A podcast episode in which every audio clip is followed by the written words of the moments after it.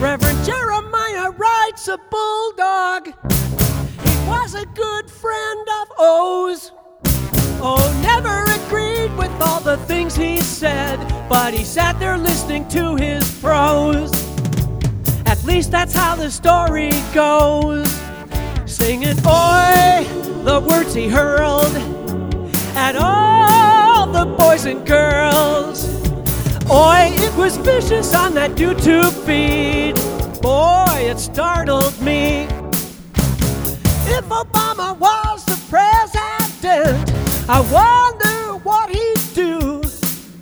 Would he just sit and listen to Ahmadinejad or stand up and say, fuck you? Singing, oi, the words he hurled at all the boys and girls. Oi, it was vicious on that YouTube feed. It startled me. I hope he isn't mad at me.